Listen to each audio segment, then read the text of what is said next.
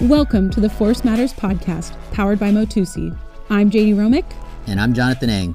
We're here to have disruptive, inclusive, and informative dialogue at the intersection of technology, research, and clinical practice. Our promise to sort through the BS so you don't have to. Our focus is what matters to your musculoskeletal health. All right, now on to the show with Chris Hoekstra.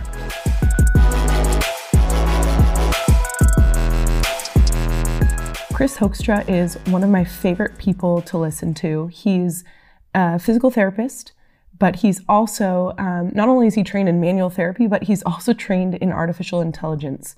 He has his PhD, but he is the chief technical officer of Therapeutic Associates, the really big physical therapy business, as well as a adjunct professor at Oregon Health Sciences University in um, clinical epidemiology, as well as bioinformatics, two things that I think are super fascinating. So, really excited to get some of Chris's input today on where he sees the field of physical therapy going, ways that we need to innovate, and he's just so fun to talk to. I'm really excited for this episode.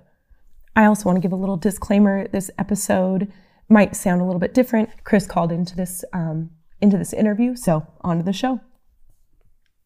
All right, Chris, welcome to the show. Um, I'm just super curious about you, Chris. You're a physical therapist, but you have such a varied background. Give us a brief history of your career and, you know, some of this background. Uh, yeah, so I'm a, a, very circuitous path to where I am now. So I'm uh, PT. I graduated 2001 from Pacific University, and uh, then went really heavy down the biomechanics, um, manual therapy track. So did my residency down in Kaiser Hayward right after graduation and then moved up to Portland and did my fellowship through North American Institute of Orthopedic Manual Therapy. So I did that in 2006, and then uh, have been on faculty with them ever since. So teach their kind of mid-level courses in manual therapy. Uh, I work for Therapeutic Associates, and I've worked for them since 2002. I've been a PT for them, a clinic director, a shareholder. So I was an owner in the company for about eight years, and then decided at that point I wanted to change and move to more an executive role. So I, it's been great. I kind of write my own job descriptions. I've been director of research. I've been director of quality. Uh, my current role, or director of knowledge management, I guess, my current role is chief clinical transformation officer. Um, so with that, I oversee information technology and clinical practice. So how do we kind of use technology to push forward patient care? And how I got into that world was about eight years ago. Uh, I was really into clinical quality. I'd done a little research on outcomes and psychometrics and measurement tools, um, and really got into the clinical reasoning of outcomes and how do we push outcomes better in practice. And so fell in love with what's called clinical informatics, which is basically how you take data and push it into wise action. And so went to OHSU, completed my master's, and realized in that I really liked that and wanted to become more of a qualitative researcher and so completed my PhD and a postdoc fellowship through the National Library of Medicine in, in biomedical informatics. And so my, my real focus coming out of there was on user adoption of technology and then specifically how do we use technology to push quality. So that's kind of the weird, crazy route that I've taken to where I am now. That doesn't seem very characteristic of like a PT, you know, like the normal route of what a PT would do, you know, becoming a, a staff PT at a clinic, then maybe you go on to be a clinic director and then you maybe you teach one day as a faculty at a university. It sounds like you've been da- led down a lot of different routes. I mean, that sounds awesome. Yeah, yeah. I mean, and it all was out of necessity. So basically, I was like typical PT. I graduated and said I want to be a great manual therapist. Back in early 2000s, that was a big thing. I knew I wanted to teach. And so I, I, had the fortune of teaching at Pacific. I was only a year out and got to teach orthopedics, and that really wow. um, got me interested in that process uh, got me into NIOPT and I continued to teach in, in different ways. Um, but I really, I was into clinical outcomes. I knew we had to prove what we were doing and, and prove that we can do it better. And then became disenfranchised with how everybody was doing it, therapeutic associates included. And so that's where the next eight years kind of led me was how do we do quality better? And then it, that led me to, to the IT side to say, well, IT can do it, but no one's using IT well. And they do it well in medicine, but no one did it in PT. So kind of had to chart a, a new course, had some mentors uh, at the PT side that helped me, but no one did exactly what I did. So it, it was kind of trying to fill needs. So that leads me to another question. That is, you know, this motion science team, how'd you get integrated with with this whole crew? I'm sitting here with John and he's created this awesome team of such unique talents. How'd you get integrated with this team? Yeah, so serendipitous. So I, I knew John from his past work with Therapeutic Associates. We were kind of loosely aligned. We didn't know each other tightly. Uh, I had a colleague up at OHSU as I was finishing my PhD, uh, and she was working in the learning health systems side of OHSU. And she was approached by Motusi as a potential, hey, could OHSU align to help kind of prove proof of concept and prove the value of the Motusi model. And so she came to me. She's like, "Hey, I know you're a PT and you're into biomechanics. I have this group. Can we kind of have you included in a in a talk?" And so I got we went to the talk. I'm like, "Wait a minute, I know you." and, so, and so that kind of fell through. Uh, but then we started talking, and, and my background in informatics uh, and is more on the data analytics side. Like, how do you how do you organize data so that it can be used to answer meaningful questions. And so talked with Mark and John about um, kind of setting up some models so that AI could ultimately be done and make sure that uh, the AI could be useful for clinicians and you don't also waste your energy early on collecting a lot of data you don't need or organizing in a way that'll block you from using it down the road. So that's where we started talking and then the motion science team was developed and got folded into that. Does that sound about right, John? About yeah. Your meet cute. Yeah, but I, I, you know, I'm, I'm, I'm going to push you a little bit more, I guess, and try and dig in to to ask you why have you stuck around for two years, right? Like we've, you, there's kind of, I'm amazed and humbled that I've been able to keep, you know, these this sort of brain trust together, um, and and I'm curious, uh, you know, as to why you keep spending an hour a week with with us. Yeah. Yeah, so I, in my world of health IT, I spend a lot of time with uh, vendors, so that can promise they can do certain things and um, want to show you these fancy bells and whistles, and, and their main goal is try to dangle a shiny object in front of you so you'll buy it, right? So this is I spend a lot of my day fending these people off or trying to find where I want to want to invest for our company to find the most value in technology. So with Motusi, well, what I've learned from those is there are some snake oil salesmen, and there are also uh, some really good people that you want to learn with just because they're good people and they're they're really doing good work. And um, that's what we found working with the motion science team. When you have people that are heartfelt, they're doing this out of a just an internal passion, if nothing else, and then also an altruistic gene of saying, look, this can push the profession forward. So there's not a, a lot of hey, how can we sell this thing and make it the best so that everyone's going to buy it? But it's how to make this thing the best so it'll push practice forward and help people to have an easier time getting patients better, faster. Um, so I believe in it. Uh, it's you have great minds working together, and so the academic in me always wants to just be challenged with with hard problems and get together with a brain test people to collaborate and think of new ways as looking at problems. And that's what we get to do is just kind of play. So it's definitely been a fun endeavor. Cool. I have some questions off of that too, because, you know, we chatted with Matt for a while on the outlook of PT. What do you think the profession is going to look like in the next 10 years? You know, for some context, as a newer professional and a PT, kind of seeing what the profession is, we we call them like mill PT clinics full of kind of unrealistic expectations to see 18 to 20 patients per day, billing for units, and really just trying to to get as much in as you can uh, you know, there's a whole sector of PTs that want to innovate. So, what do you see as a common practice pattern and, and maybe solution for them in these next 10 years? I know that's a, a big question right off the bat. Yeah, so I think first when we use the profit word, and I would say uh, where, where, I run into is it's all businesses are pro revenue, even a nonprofit. Take an academic medical center that who's nonprofit, there's still revenue. So ultimately, you have a budget. I work for OHSU outside of uh, therapeutic associates and I see all of their budget woes and I see what they have to do and they're nonprofit. They have the exact same constraints we have as a for-profit organization. So, um, but I'm with you to get a therapist to get excited about coming out of practice and seeing 20 patients a day. Um, doesn't sound great, but then you ask yourself, all right, well, 20 patients a day, how many slots is that? And how much time do the patients get? That's pretty full, right? Um, but so what's the right number? That's what we work with a lot of our new grads. Is okay, well, what's a good number for you to see each day? And then we ask ourselves, why is that number feel good, but another number feel wrong? And some of it's because you only have so many hours in the day. But in my world, a lot of it is because your systems are messed up. You have systems that don't serve the patient, you have systems that don't serve the provider.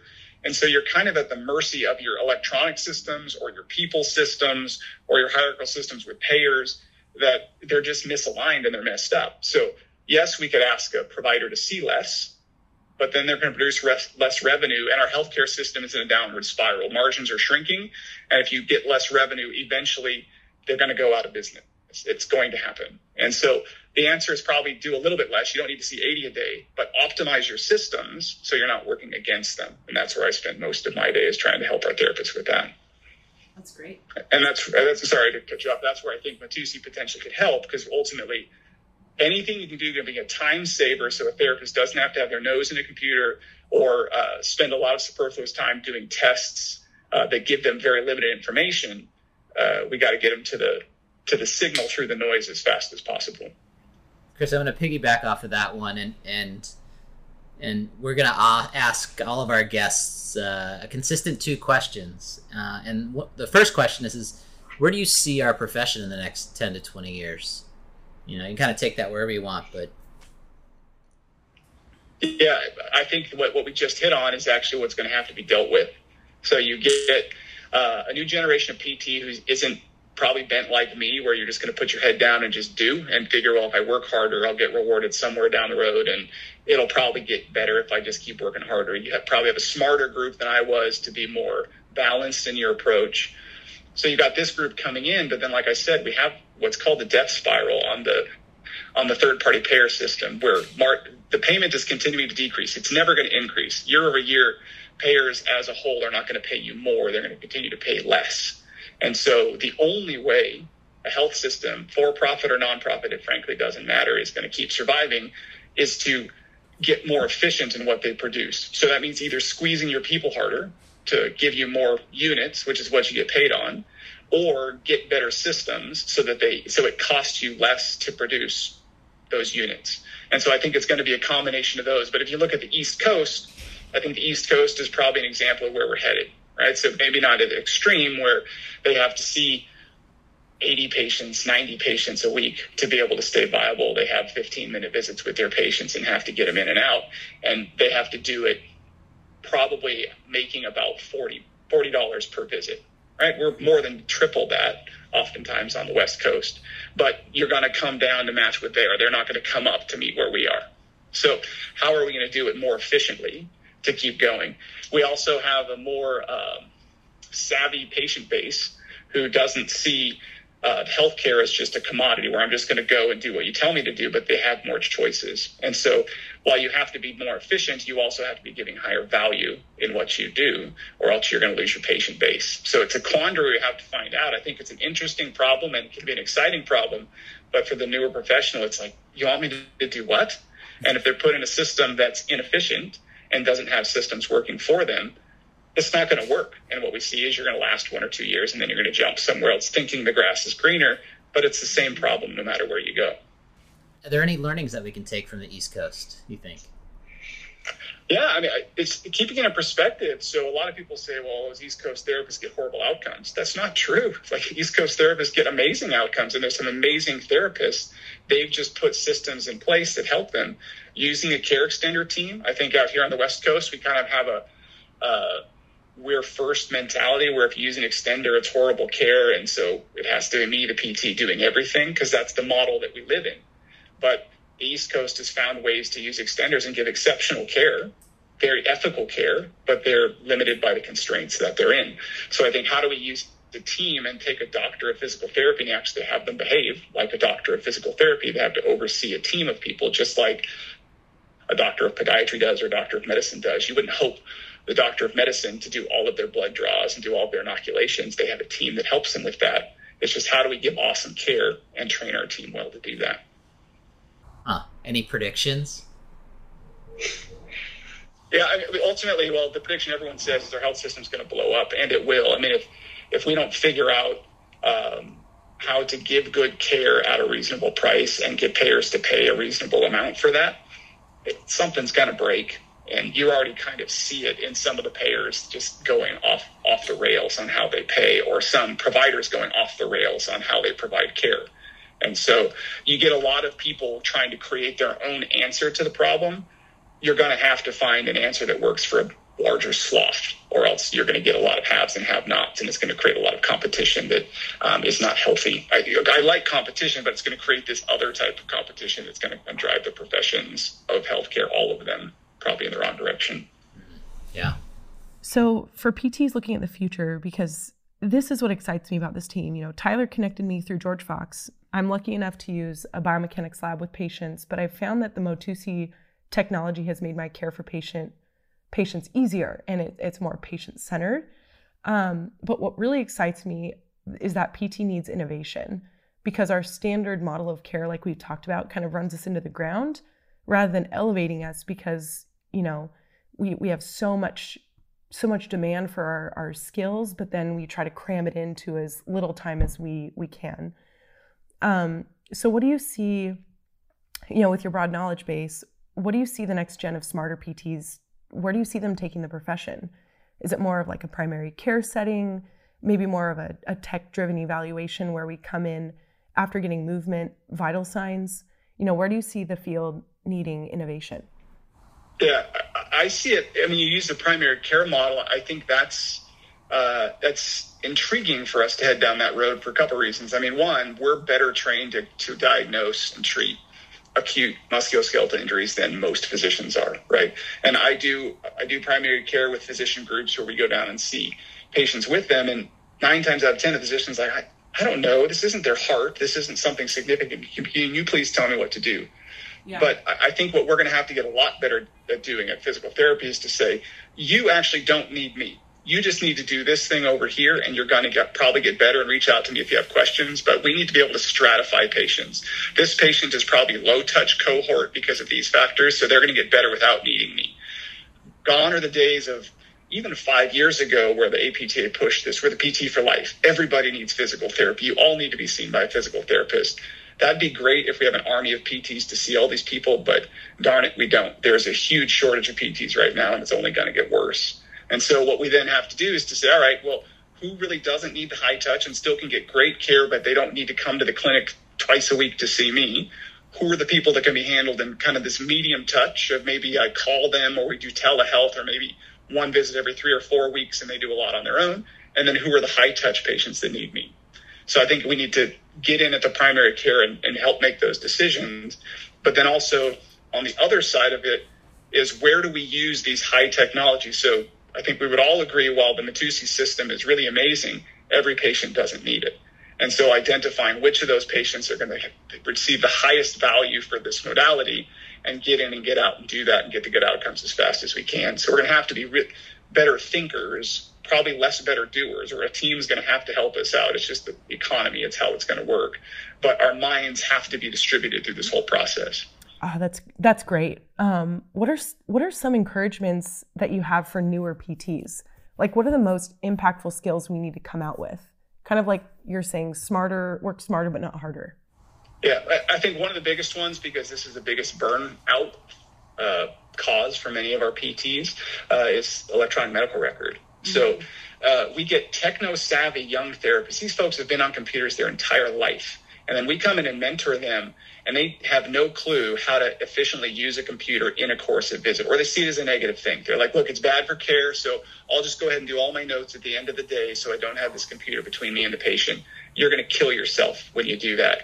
And so this is a lot of my work with, we do research with medical scribes. We do a lot of research with respect to EHR implementations and how do they um, facilitate quality care our providers need to be ninjas on a computer. How do we use this amazing tool in front of us, not just to be a repository for us to type our notes in, but for us to gather information and share it with the patient, for us to put information in and use what's called clinical decision support so the computer can tell us, hey, you've got these seven factors present. Research tells us if you do this, you're probably going to get that outcome. So maybe you want to do this. The computer's smart enough to do this, but we don't want we call it cookie cutter if you use a computer or you're fearful that the computer is going to be seen as a crutch for you.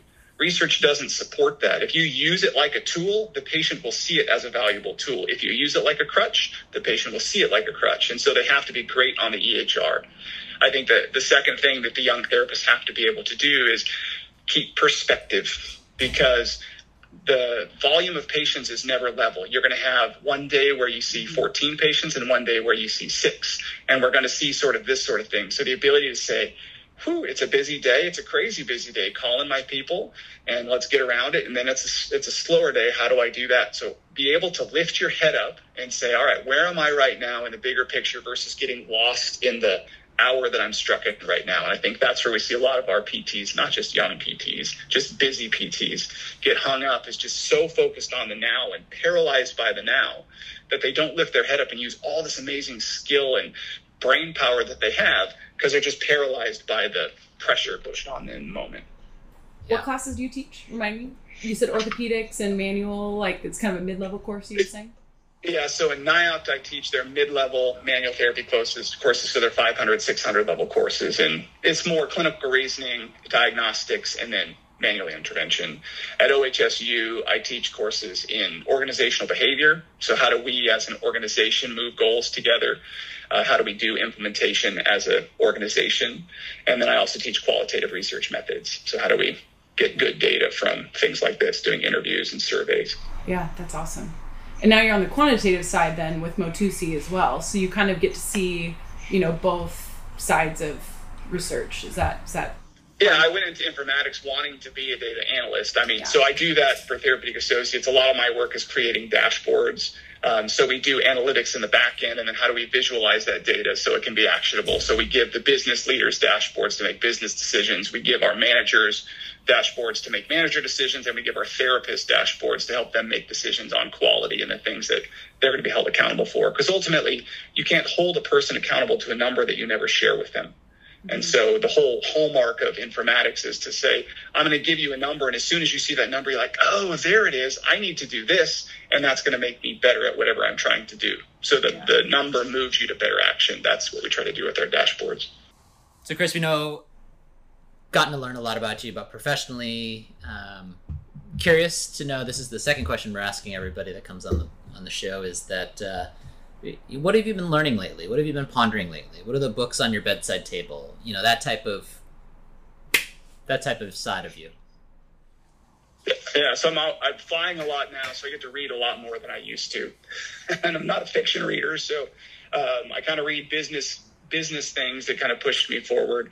Um, uh, I also listen to podcasts when I'm working out. I'm a big Jocko Willink fan, which is oh, he wrote the book um, Extreme Ownership. Kind of the extreme ownership. Yeah, this concept of how do you how do you own a process, both the positives and the negatives. But he's got a, a, a newer book than that one, this leadership strategies and tactics. And so I just finished that one a couple weeks ago, and I, I think that one's really good about all right. Well, if you want to do this thing, it's kind of a recipe book for if you're dealing with this thing. Here's some ways to to kind of work through. But the the two things that I've learned from that one is that pick your head up. So this concept of detach yourself from the problem that you're at, lift your head up, look at the bigger picture, make a plan of attack, and then go back in and do it. Uh, I'm a busy executive, so I'm always down in the weeds of doing things, and I forget oftentimes what I just told you I need PTs to do, which is to pause, take a breath, and make sure you're still going in the right direction. And the second thing is this concept of distributive leadership. And I, this is what we really push our new PTs to do. And then I need to do a better job of. Some organizations are just very top down hierarchical. Do this because I told you to because I'm your executive. That, that's not going to work. Others are very free form. Hey, we're all this together. You're smart, do your own thing, and uh, we'll all come together in the end. That also won't work. So distributive leadership is being really clear on where are we headed, the general objectives of what's okay and not okay to do, but leave it loose for these really smart, engaged people to figure it out and then let those folks go ahead and do it. And when they get into battle, it's a military term. When they get into battle, they can make decisions on their own because they know what the goal is. They know kind of the constraints that they live in, but you haven't hamstrung them by telling them exactly what to do. So they have latitude to be smart and make those changes. It's the reason the U.S. military does as well as it does. And it's something that I think in organizations we need to do a better job of. But it takes consistent um, training on here's the why of what we're doing, here's where we're all going. Love that. So the the the screen froze right when you said there's consistent. You need to. It takes consistent okay. something or other. I yep. Yeah. So there's a consistent why.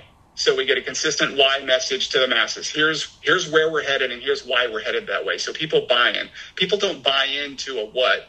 People buy into a why. So here's where we're going. Here's why it's important. Let's all lean in there. That that really hits a nerve of the PT who wants to be autonomous, creative, kind of master their craft and be in charge of their their schedule. Of course, you know, we want to hit the metrics that they need for a successful practice, but I feel like the constraints of units, insurance, and what payers need is really, really hard. We have this brilliant skill set and we want to use it in a meaningful way and, and one that's empowering to our patients as well. So it's, a, it's cool that you're in this executive role because that influence, I think, can be very, very powerful, especially being a, a physical therapist yourself. Yeah, this is where mentorship is so important because I can only say so much, but for me to come in and act more with you, not teach you and not constrain you by you just need to think what I'm thinking, but I help you reason through a problem. It helps fix that paralysis by analysis because I'll say this is our biggest limitation with our our newer PTs. We froze again. It's too many patients. It's too many uh, constraints on me, and I, I have to do this because I think this is a restriction. For me to come in and say, "Why is that a restriction?" You kind of know here's where you need to go. You don't have to do it that way. What's another way to do it? Okay, that didn't work. What's another way to do it? Okay, why why wouldn't you try it this way? I think giving them that encouragement to say, nudge into the unknown, see what's over there, not just to say, well, I, I haven't ever done it that way. I've never seen someone do it, so I can't. That's where people get stuck and then they feel just constrained and paralyzed. And that's just an unhealthy place to live. So I think that's a really great takeaway for giving some PTs nuggets of wisdom. You know, we asked about PT in the next 10 years. One of my favorite questions is, you know, if there was a billboard on the busiest freeway that a lot of people would drive by, you know, what message would you want people to see? Hmm. I, I, think a big one I push for folks is embrace change. Um, many of us resist change because we feel forced into change, but resist. But if you embrace change as an opportunity to reimagine something, to look in something new, and to think of a new way of doing it, get creative.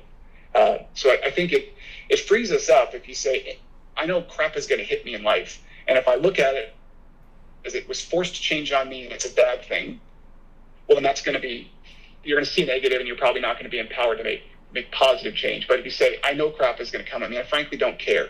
I'm going to take it on. I'm going to use that as an opportunity to morph.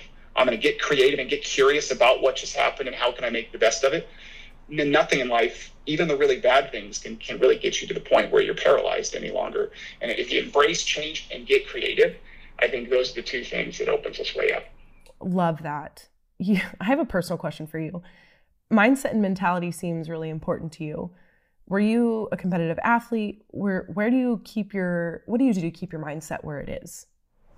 Yeah, so I was a high school athlete. All I played uh, football, track, about everything in the world when I was younger, and I was a high school football player and track athlete, and then I played football in college. So I think my athletic background pushed me. I'm I'm a Christian, and I use my prayer life and that concept of keeping everything in perspective. Um, about 12 years ago, I was invited to become a reserve deputy sheriff with Washington because it's a trial of fire, and you never know what's coming at you. And all these guys just have amazing like. Let's just do it. Let's just go forward. I don't know what's going to happen. I could get shot at. I could sit and eat a donut all day long. I don't know what's coming today, but it's cool. And I got my friends and you just keep going and we just deal with it. Um, so doing that for nine years and working with amazing guys in the sheriff's department, um, one humbled the heck out of me. I mean, I'm a doctorally trained PT and I can't work a radio. Uh, and these guys can just run circles around me with report writing and all of that. So one, it makes me humble, but two, it just it, something's going to happen and you can deal with it. You know, you have your training, lean on your training, lean on your stick to itiveness. So I think my my spiritual life, my background as an athlete, and then being humbled as a cop shaped me where I am. That's really cool. Thanks for sharing. I just am curious about how people develop a positive affect, you know, grit, resilience, and I, I love working with people or athletes for a lot of those reasons. Um, but you know, being able to move forward when things don't always go our way is, I think it's a really powerful, um, powerful mindset to have. So thank you so much, Chris, for sharing with us today. That was awesome. Yeah, yeah, for sure. You have been listening to the Force Matters podcast. We appreciate you tuning in and really want to hear from you. If you have questions you'd like to hear answered on the podcast, you can find us at motusi.com on our blog page or DM us on Instagram at motusi corp. See you next time, and until then, keep moving.